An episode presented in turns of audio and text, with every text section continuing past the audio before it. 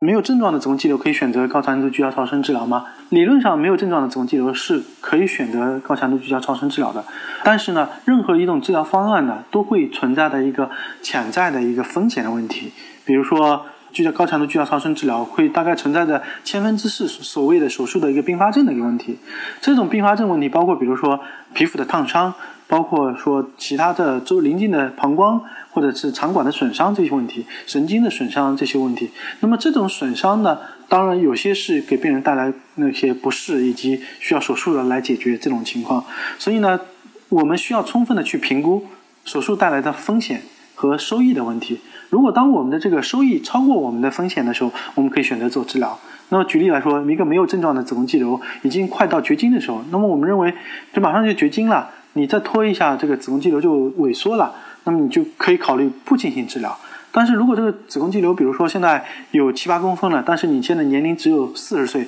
从来没有生育要求，但是有可能会后续面临的一个这个再增大手术造成困难的问题，在这种情况底下，你就需要权衡你手术带来的利。和弊的这个问题，这个时候不是绝对的一个答案，告诉我们是必须做或者不做，需要综合考虑你对子宫肌瘤是不是存在一个担心的情况，你对子宫肌瘤会不会担心到后面腔镜手术不能做那种情况，那么这个情况下需要综合来考虑。当然，如果你要是成天在担心睡不着觉，那么这种情况底下，为这么一个子宫肌瘤选择超声波波治疗之后，那个瘤子萎缩以后呢？你的这个心情也也能够休息的好一点，那也是一种选择。因为相对于手术来说，腹腔镜手术毕竟做完之后会形成一些疤痕的问题，所以我不太建议说进行手术进行这么早的进行干预。通常我建议手术要等到有症状了再进行干预。但超声波的治疗，因为它的并发症发生率比较低，因为它的恢复比较快，所以可以选择的更早一些。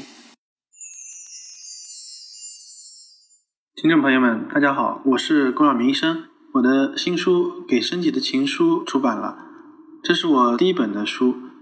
新书呢，在当当、京东、亚马逊等网上书店以及全国的新华书店均有销售，献给广大的女性朋友们。